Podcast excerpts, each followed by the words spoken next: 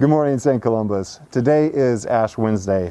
John Gunther and I are here to light the palms from last year. We have a liturgical dance um, all throughout the year.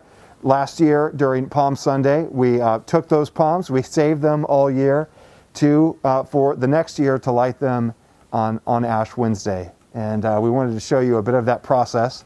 These ashes that we are making uh, this today uh, will be out in front of St. Columba's on Ash Wednesday at um, 8 in the morning, at 1 p.m., and at 5 p.m. for the self position, self imposition of ashes.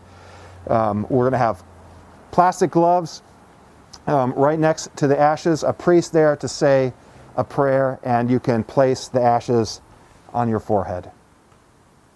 So glad you could join us.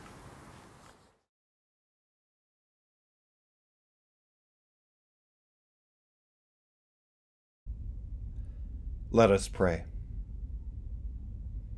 God of tender mercy, you fashioned us from the dust of earth and invite us to follow your gospel call in the company of all people. Look on us with kindness as we prepare the ashes which will mark the beginning of our Lenten journey. Grant that we who make the desert pilgrimage might come to the font of rebirth with a renewed passion for justice. May our works serve your people.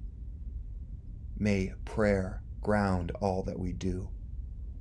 And may we come at last into your presence, where you reign with Christ and the Holy Spirit forever and ever.